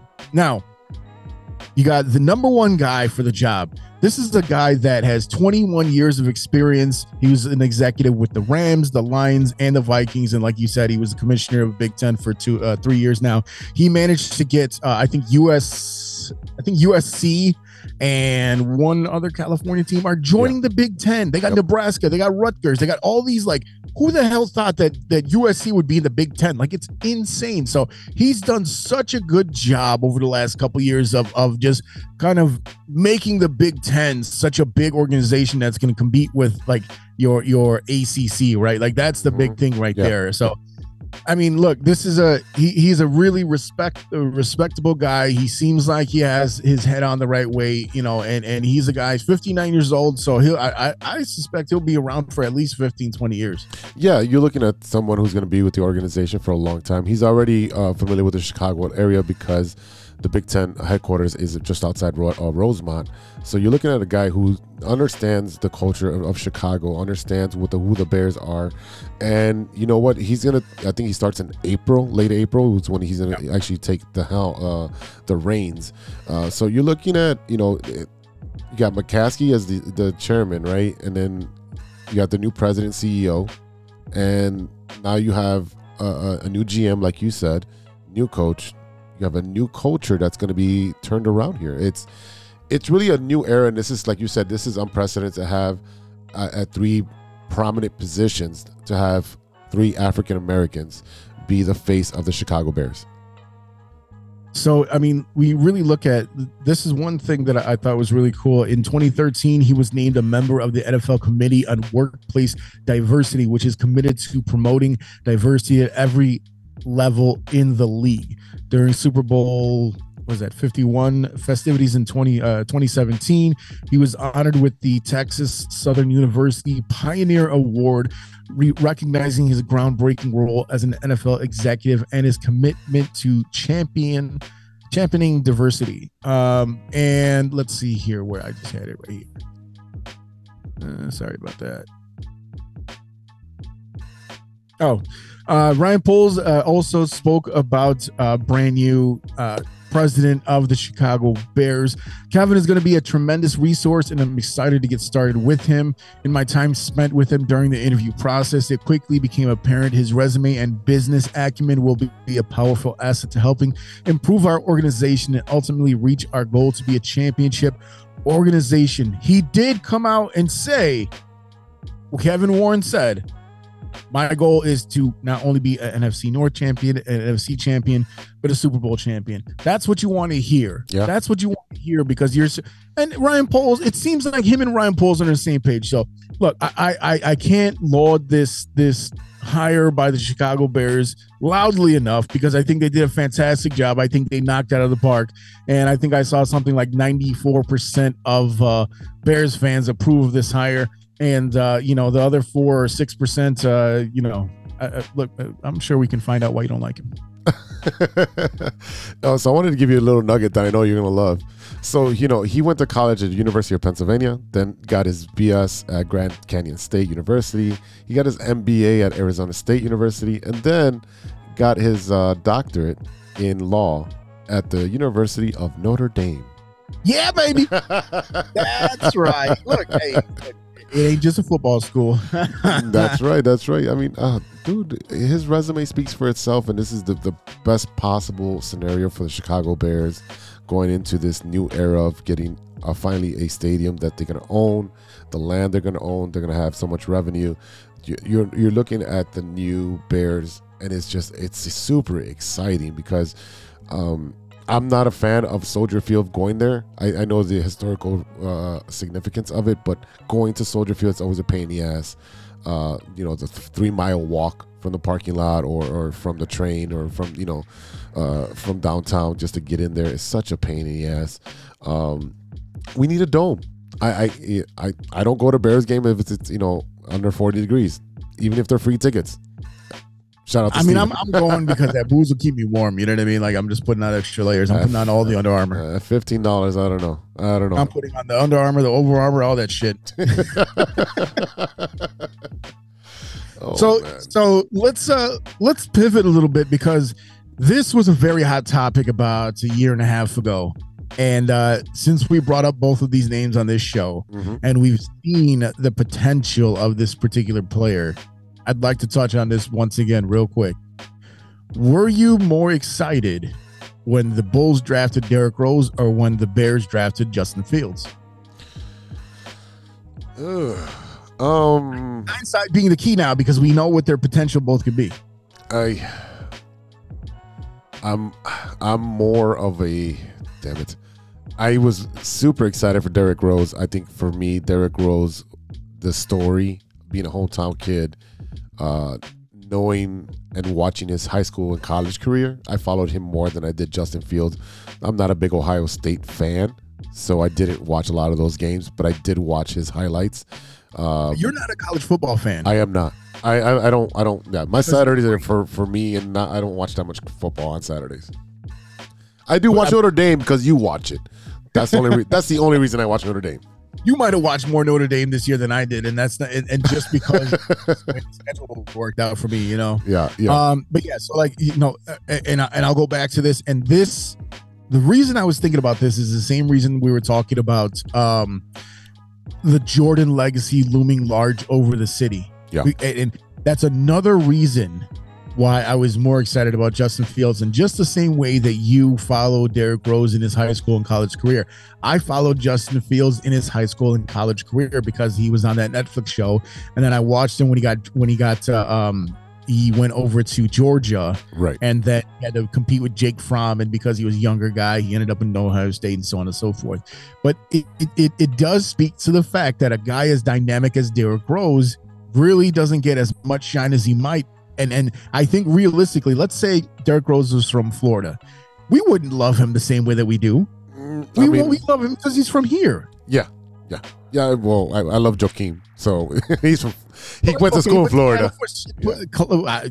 He's from Colombia. Derrick Rose from Colombia, guys. That's why, you know, he was so fast up and down the court. So now we know the real reason. So now let's say that. Are we, are we still like in love with Derrick Rose that we were? No. The way that we were when he was from Chicago? No. no. You know what I mean? So that's part of it. So, yeah. I mean, I, I just thought that was, it was an interesting thing to kind of, to kind of, uh, you know, bring back around.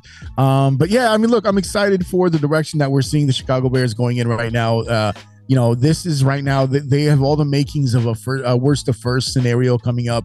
I mean, you look at the N F C North right now. You look at the, the fraud that the Vikings were getting their ass beat by the shitty ass uh, Giants, I who ended up getting their ass beat. By right? People, yeah. They got. I mean, like they got whomped by Philly. That was I, that game. I'm an I'm a huge N F L fan, and you know that, right? Mm-hmm. I turn I didn't turn it off, but that game got uh, scooted over to the second uh, T V real quick. Oh yeah, I literally sat there while the while the Giants and the uh, Eagles were playing, and I was watching Scott Pilgrim versus the World on the other T V. Great movie. That's a great movie. Great movie, but I was like, at least I'll be entertained here, you know. Um. So yeah. Uh. So let's let's pivot real quick. Uh. Before we got a we got a few more weeks uh before the Super Bowl. So I just want to take a look real quick at these N F L playoffs. So like I said last night, uh, the Giants uh got mollywomped by Philly because that that wasn't even close. It was like thirty, thirty-eight to seven. Uh. But the Giants did manage to squeak by the uh, N F C North champion Minnesota Vikings, the biggest frauds in the league right now, even bigger than the Giants because look what happened to them. And then of course you have the Green Green Bay Packers with the uh, the biggest drama queen in the N F L right now. I'm so sick of hearing about. Oh, I mean, this is this this guy has more drama in his life than fucking Tom Brady, and his wife left in midseason. Okay, uh, I, you know what? I I can I don't care about those two quarterbacks. I care about Justin Fields and working yeah. with his new receivers and who are they going to draft and who are they going to sign. That's all I care about. I don't give a shit about Aaron Rodgers in his sixty million dollar contract next year. I don't yeah. care a shit about Tom Brady and he's going to play in, you know, for the Saints. I don't care. That none of those are going to affect me because you know what? The Bears are going to be the new king of the North. And that's you know the bottom the, line for me. You, you, but here, you know what the really shitty thing is right now is that Tom Brady and Aaron Rodgers are taking up storylines when the focus should be on Patrick Mahomes and Josh Allen and Trevor Lawrence yeah. and Justin Fields. I'll put him in there. And Justin Herbert and all these great young quarterbacks and Joe Burrow right now. Oh, yeah. All the great young quarterbacks right there that are very deserving of all of the uh, love that's being put their way as the Bengals just go up on the Bills seven nothing. Um, you know, this is that this is that game. Um, yeah, we got to wrap this up. But I mean, it's it's just frustrating. I wish they would just go away. Um, so yeah, so we got uh, uh, Kansas City pulled it out over Jacksonville. So Jacksonville, that that game against the Chargers was really really interesting. You're you're talking about a team uh, uh, at the time. Our boy Sunshine had never been defeated in a, high school, college, or the N F L on a Saturday, on a Saturday and they go and, and play against the Chargers. And the Chargers, Justin Herbert, we just had a discussion, Justin Herbert versus Justin Fields. Justin Herbert's, they they go up and they put up twenty-eight, and Jacksonville wins the game. Yeah, yeah, yeah. I mean, it, how is that? How do you do that? I mean, well, look, hey, you got to give love to Trevor Lawrence on that one. Oh, I I, I watched both of those games with, with Trevor Lawrence, and I think he he's got the making. He's got he's the real deal. He he is the real deal. He is very much the real deal. Excuse me. And you're gonna you're gonna see him transition to being, uh, I would say, a second tier. I don't think he's gonna be in that, in that first tier of Joe Burrow. Um, I do. You do? Do you think he'll be up there? I, I do. I, I look. I, I see that. I, I'll tell you one thing that impressed me, and it's not. It wasn't even that big of a thing. But after the game, when he was done doing his interviews, and he stood right inside the tunnel, right past the point of where all the fans could see him. Yeah. And he tried to greet every single player that I came through that. the tunnel. Yeah. And says, you know what? And he was almost like, "I'm sorry, I couldn't get you there." Yeah. That's leadership right there. That's a guy that's been through it, and he understands what what is. what it is to be in his position. Um, very, uh, very impressive performance by Kansas City. Pat Mahomes, like his, he's got a high ankle sprain. Yep. He came out today, the diagnosis of what happened with his ankle. Um, and he went through, you know, you, you had our boy Mike Logic's uh, doppelganger, uh, Chad Henne out there slugging it from ninety-eight yards in that one drive. Uh, I was cool. I, I thought I was, I was proud of Mike, but then it said Chad. I was like, who the fuck is Chad? Um, Start calling like, him Chad. Uh, yeah. Huh? Yeah. What? Um, but yeah, so, you know, Kansas City pulled it up. Kansas City, five straight, five straight A F C championships. That, that's what I want here. That's what I want. Obviously, yeah. N F C, but I, that's what I want here. I want that that that success, the sustained success. And you know, I don't. I'm not sure if the, the coach we have now, Eberflus, is going to be that person. I hope he is, but that's what the Bears need: is sustained success. The city is a happier place when the Bulls, the Bears, the Cubs, the Blackhawks, and the Sox are doing well. Majority, it is going to be the Bears. When the Bears are doing well, the city is a happy place. Absolutely. Yeah, and then that's just that's that's what it is. Um, so yeah, going back to the N F C real quick, we got that Dallas versus Tampa Bay game and that Monday night game. Uh, Tom Brady looked absolutely awful. He looked all of forty-seven years old yeah. or whatever his real age is, and uh, Dallas got it done. I doubted them definitely. I thought Tom Brady, who had never lost to the the, uh, the Cowboys, would definitely take it home, but uh, you know the uh, the Cowboys ended up getting it done, and uh, you know they they're gonna go on and. Uh, face Brock Purdy in San Francisco later on tonight. Ooh, that's Purdy. It is. It is. I look. What was it? Uh, Go San Fran. Look, they look. That's San a story. Francisco that's a story right there. Has been so. I mean, like, I really hope they make it to the Super Bowl. It, it, I hope they win tonight because I want to see them play against Philly because I kind of think Philly's going to take it. But I mean, like, the, the look at the, the the relationship between um, McCaffrey and Shanahan, the coach and the the son, or the, the coach and the player back in Denver, now the coach and the player over in San Francisco. Their their two families are are best friends. I think Shanahan's uh, sister used to babysit for Brock Purdy. Um, but yeah, wow. So it was something like, I want to Brock and roll all night and Purdy every day. I heard that one. That was really good. Dude, it, it's it's gonna be wild playoffs again. I, I hope San Fran does play Philadelphia. Uh, I hope Dallas loses. I hope uh, the Bengals go and uh, take out the Chiefs again. I, it, there's a lot of good storylines for the N F L, and and it's it's winding down. Even though this is the most exciting part of the N F L, uh, it, it reminds you that this is almost done and it's almost baseball season. It, okay, calm down. Calm down. Because here's the thing. We only get a few months of, of uh, football. Yeah. We were just at training camp. Like, we were just at training camp. Yeah. Yeah. Right? We're, we're Roquan.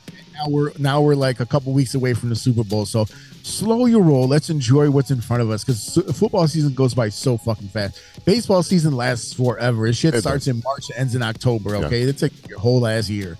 um, but yeah, so yeah. Uh, going back over to the A F C, we got literally right now uh, Cincinnati and Buffalo, a rematch of the game where DeMar Hamlin got injured and they never completed the game. Yeah. Um. So this will be this will be an interesting uh, matchup right now. Like I said, Cincinnati up seven nothing. Um. You know, this is one of those games. This is this is one of my favorite weekends of football of the year uh, because you have eight teams still in it and you're just trying to see who's the real deal and who's not. Giants clearly uh, were not the real deal. Jacksonville, I think uh, when you look at that leadership, look at Trevor Lawrence, look at Doug Peterson on that team, I think they have a really good chance. And I think you're going to see a lot of really important matchups uh, between Trevor Lawrence, between him and Justin Herbert, between him and Pat Mahomes, between him and Josh Allen, and between him and Joe Burrow. I think you got a nice young crop of quarterbacks who are like, what, twenty-seven or younger. Yeah. Um, so that's a really interesting thing. I still think that uh, I still think Mahomes takes it and, and goes to the Super Bowl, despite the fact that Cincinnati went in there and, and beat them last year to make it to the Super Bowl. But I, I think right now you're looking at the only team that I would be really questionable about actually making it and, and winning a Super Bowl uh, would be San Francisco. San Francisco or Dallas. I, I still think San Fran, that's who I have in my corner. Um, but Dallas versus Philly would be interesting, too, because they're, yeah, they're uh, rivals. You know, rivals. Yeah. There's really no no good... There's not not going to be a bad game. I mean, I know, I know that uh, Philadelphia game w was a blowout, but most of these games have been competitive. And, you know, the Jacksonville games were fucking great. Even though they, they lost to, to Kansas City, it was still a good game going back and forth. Uh, you know, the storyline was, you know, uh, you got a hurt quarterback and his backup is in there and he's, he's still able to move the offense. And then you have the young kid, the young gunslinger, uh, moving the ball and trying to score and try to try to you know put a staple uh, on his legacy for you know being there with Doug Peterson after the debacle that was the coach before was uh, yeah. uh, whatever. It was, uh, yeah, Urban Meyer. Urban Meyer. Yeah, that whole only, fucking piece the of shit. The only coach in N F L in N F L history to get fired mid-season in his first season. Yeah, ever. That's the first time it ever happened. Yeah. All right, uh, Dallas and San Fran tonight. Who do you got? I, I'm San Fran all the way. I want San Fran. I'm, I'm, I'm cheering for McCaffrey. You, do you think they win? You want them to win, but do you think they will win? I think they do win. I I really do think they win. I think they, they win by three. Okay. So now you got uh, San Fran versus Philly in the N F C Championship. Who's taking that? That's going to be oh, that's going to be a tough game. But I'm going to go. I got to go Philly on that.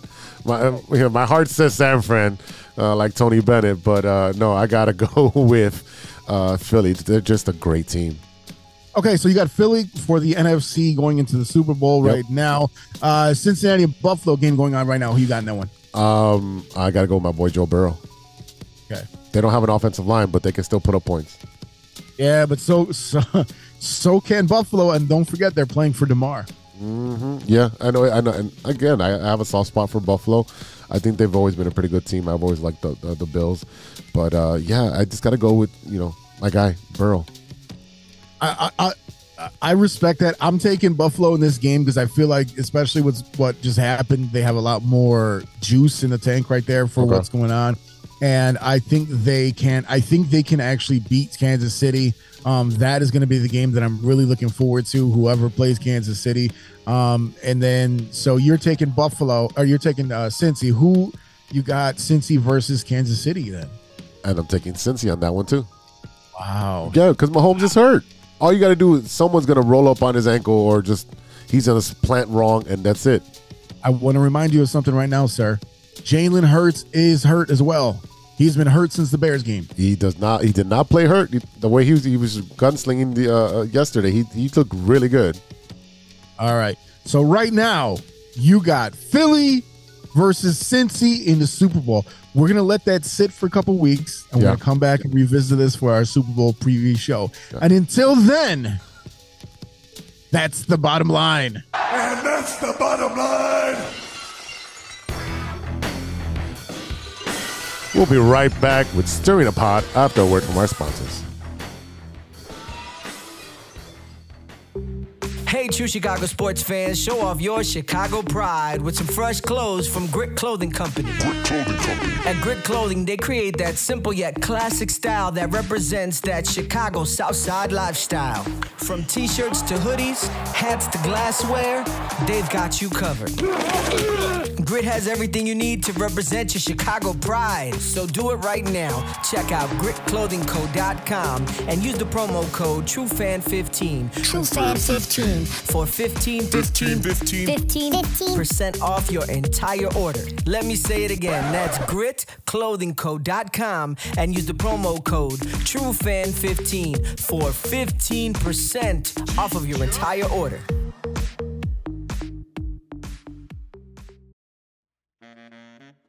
This is Enrique Calderon coming to you from True Chicago Sports Fan Podcast.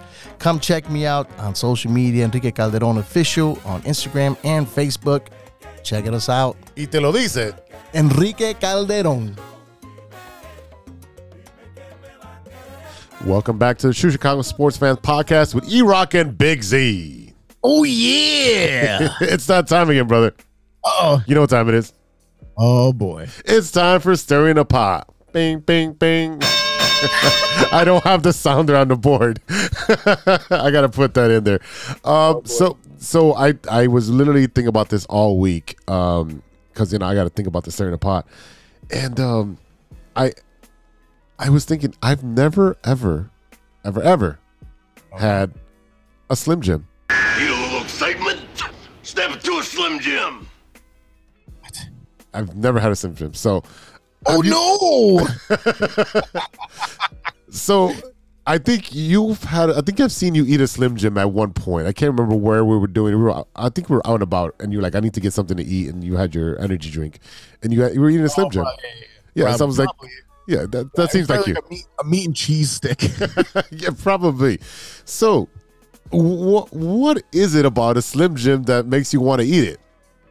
So first of all, I think the question here is sight unseen. This is not something you've had, uh, or not sight unseen. You know what it looks like, but you this is not something even you've ever had to consume before. Have you ever had beef jerky? I've had no. I've never had beef jerky. The only ter- jerky I've ever had. Wait, no, no, no. You, I'm wrong on that because uh, when we went to Alejandra's, I had some of that. Uh, that's well, I don't know what kind of jerky that was. It did taste it. That was good. Um, okay. But I've had at the bowling alley one of the older oh, guys. Yeah, yeah, yeah. I remember now. You remember that bag? Yeah. Little pack more really. Okay. It was good. It was good. Um, yeah. I, I was bowling. One of the guys, he's a hunter, and he brought venison jerky. And that was amazing. Amazing. I think I ate like four sticks of it. It was just yeah. Great. Well, it's good because it's more lean meat. Like if you can get fresh jerky, it's a lot different. It's usually hunted and, and you know, done right. Yeah. So what's the difference between that jerky and, you know, a Slim Jim? Is it, I don't know. So, so I mean, like, you know, a, a regular, like a bag of beef jerky is literally cut up, dried up, dehydrated meat. Yeah. A Slim Jim is more like a, like a hot dog, right? Like it's just, it's, it's more, it's more processed. Oh, does it snap like the commercial? It does. Well, because it's, so it's essentially like a Chicago hot dog, right? The outside does have a snap when you bite into it. That's snap into a Slim Jim. You know, that's why you actually get the snap. And, oh, yeah, yeah, all that shit. Like, and, and actually, when you do uh, legally, I actually checked the terms of this. When you do take a bite into a Slim Jim, you do have to say, oh, yeah. Oh, rest in peace, Macho Man. We'll miss you. Oh, man. My cousin got arrested for not doing that once. Like, no slapping allowed, sir. All right, man. So, so you know now you know what a Slim Jim is. Is yeah. this something that you will try, yay or nay? Oh, I will definitely try it. And you know what? I want to do it on air. I want to film that segment because, I, I mean, it's. It, I think it's gonna be an honest reaction, and I think something yeah. that that I, I, you know what? I think I, I'll enjoy it, and I might end up buying Slim Jims as a, a snack. Uh, but yeah, I mean, I'm down. I know you. You're a big fan of the Slim Jims. I mean, I. I Am I a big fan? I've had it. I'm not. I'm not saying no if someone has one or offers you one, but I'm not like going out of my way. You know what I mean? Like I'll eat like summer sausage, but like like the, the salchichon where you just slice it up and have uh-huh. it with like cheese. We always had that when I was a kid. My dad was big on that because he was a bachelor for a long time, so he knew that if he had meat and cheese, it would offset all the beer he was drinking. Oh wow! How times yeah, so, times so Slim Jim will have to uh you know we'll we'll make sure we queue up the commercial so we have the sounder ready and we'll you know maybe we'll even do that uh for a Super Bowl. And we can dress up as Macho Man. All right, cool. All right, brother. Uh, before we go, what you looking at? What have you been watching that isn't sports, sir? Uh, so yeah. Uh, what am I watching? Oh, Hunters. Uh, it's uh, with Al Pacino over on Amazon Prime. I t- uh, season two just dropped, and I totally forgot because it's been like over a year, maybe a year and a half since they, they had the first season. Forgot exactly what was happening, and I had to rewatch the whole thing over again. And if you don't oh, know about Hunters, one of my moves. Yeah, I did. Uh, if you don't know what Hunters is, it's pretty much uh, they're hunting Nazis. So you have Al Pacino, who is a, uh, was in the concentration camps, and now he's a wealthy man, and he has a team of hunters that go around and they go finding uh these upper echelon um uh Nazis, generals and yeah. officers and so forth that have been infiltrated into the fabric of the United States. So they're like senators and uh all these, you know, high-ranking things. Some of them were NASA and so forth. So they're finding out that, you know, they're among us and they're getting hunted by Al Pacino's team. So I thought it was pretty cool. That that reminds me a little bit of Abe, uh, Abraham Lincoln Vampire Hunter, where like there was people that were in plain sight were just like complete, like they were actual vampires. Huh. I mean, if you read the book or seen the movie, it's it's pretty badass. Um, but yeah, I mean, like that that definitely sounds like uh, that's something that's interesting. But it also sounds like something that I would have to actually pay attention to. You do have to pay it. I mean, I just like it because it has a lot of history, historical references. Um, and I don't want to ruin it for anybody who hasn't seen it. So um, yeah. It's a great show. Uh, it's on Amazon Prime. Each episode is about forty-five minutes. Uh, I think there's like eight or ten episodes per season. So it's not a long thing. Um, and then uh, other than that, what have I been watching? Um, oh, the, the Christian Bale movie that's on Netflix. Oh, yeah, I've I've seen it uh, come across the feed, but I haven't checked it out uh, yet. De- it's a definitely watch. Def- definitely watch that. And then that's Uh, pretty much it, because I've been watching a lot of documentaries and a lot of old stuff that I've, I've seen already just in the background. You know how I do. You know how I do, man. What have you been watching? Uh, so I actually, funny funny enough, uh, talking about old shit, I actually rewatched The Longest Yard with Adam Sandler the other day just because I was doing stuff and it was good to have on in the background. Uh, but the two, like the, the the couple major things that I was watching was White Lotus. Uh, I don't know if you ever have you seen it yet. Not yet. Uh, Lotus season one. We just started season two. It won a bunch of Academy Awards. Um, funny thing enough is that two of the people that are in this move or in this uh, T V show are Stifler's mom and Uncle Rico from Napoleon Dynamite. Nice. There are there and it, the first season was uh, really really interesting. Uh, a very uh, like a luxury hotel and all the weird shit that happens in the background. One person dies and they tr- you kind of get the uh, the backstory of how that happened. Uh, okay. um, definitely check that out. Uh, the new season is uh, same as Jennifer Coolidge and whoever the play whoever the hell plays Uncle Rico. Shout out to Jennifer Coolidge again, the, aka Stifler's mom, for winning a Golden Globe and just like losing her mind on stage. Like I can't believe I'm up. I can't believe that I'm up here. Huh? Are you fucking? Can say like just dropping F-bombs everywhere. Um, and the other thing that I that I watched, of course, S N L last night with Aubrey Plaza and Sam Smith. Really, really good show. Funny. See her bring uh, uh, Leslie Knope, a k a. Emmy Poehler, up on stage during the Weekend Update. Uh, really, really funny show. They did a great job. And, of course, Sam Smith. Uh, it doesn't look, it, unless you just hate gay people or just hate Sam Smith, he's he's an amazing uh, uh, performer. Um, mm-hmm. That that Body Shop song, had no idea it was him. He he performed that, and then another song where some lady came out from under this big dress thing that he was wearing, and uh, yeah, so that was really interesting. And finally, uh, my number one reality show of all time, The Circle, came back on Netflix. This corny ass, goofy ass uh, reality show where people literally are just living in a big ass apartment building. They're, and uh, they you we talked about this before.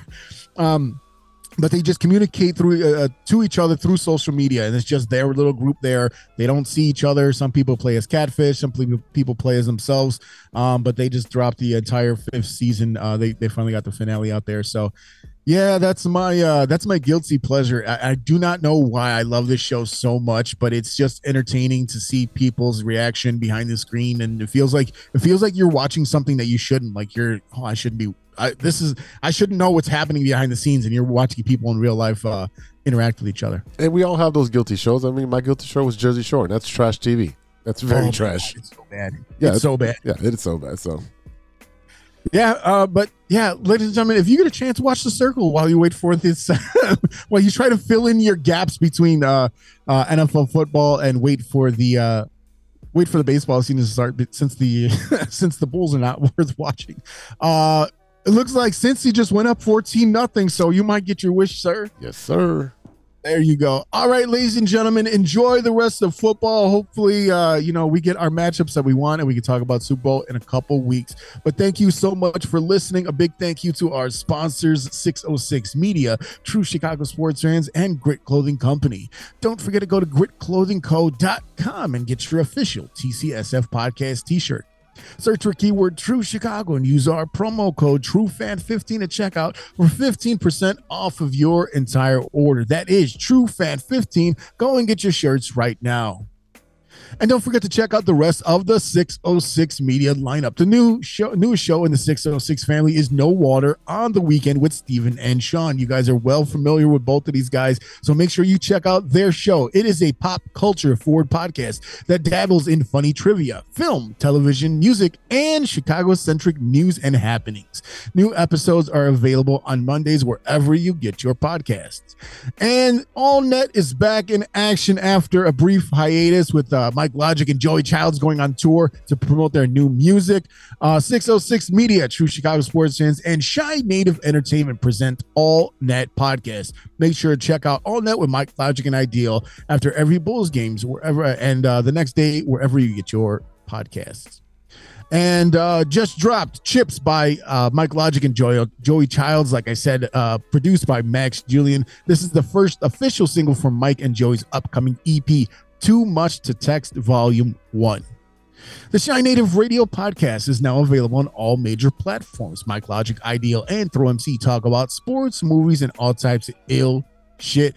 If you got music that you want people to hear, make sure you email it to them, and they will go ahead and take a listen. If they like it, they will play it on air. You can check out the Shy Native uh, Radio Podcast wherever you listen to podcasts. Shout out to Ronesh, Panic, Serious Beats, and Custom Made for the beats we played on today's show. Check out panic on the beat dot com for all your Moleman merch and gear. And don't forget to check us out on social media. You can find us at True Shy Fans on Twitter and on TikTok. Find us on Facebook, Instagram, Spotify, and reach out to us. Hit us up on the email with your questions, concerns, and uh, tell us how good we look. That's right. Uh, reach out at True Chicago Sports Fans at gmail dot com. And now, this. Snap, crackle, creak, and then I pop. It's how my body sounds every time when I get up. Joints are crackling like the cereal. Getting older can be such a pain, but I'm still an O G, even with my walking cane. I got orthopedic Nike, so my feet are not in pain, cause comfort's more important when you're older. My arthritis acts up when it gets colder. Gravity is pulling down on my shoulders. It's like I'm shrinking each year I get older. From six five, now I'm down to six one. And staying home all night is my idea of fun, yeah. From this O G's perspective, gotta be in bed by nine is now my brand new objective. Cause I gotta get plenty of sleep, light by my feet. Cause I know I'm gonna wake up and pee. I hold it all day, then I pee all night. Just like a baby who's confused and thinks the day is the night. I drink my coffee every morning to warm my blood, cause it's gonna take a minute to start me up. But once I get going, I ain't never gonna stop, unless you wanna hang out after nine o'clock. My bone snap, crackle, creak. We'll see you next time for episode one twenty-eight. Until then, be good to each other. For the love of sports. I always like to keep my favorite snack handy. Need a little excitement? Step into a Slim Jim. Oh, yeah. A few moments later. You have a lot of incest. That's real. Shut your mouth. Lover boy. Nature versus nurture, Lodge. Nature always wins. I think he's on steroids. Hasta luego, amigos. Show's over, show's over, show's over.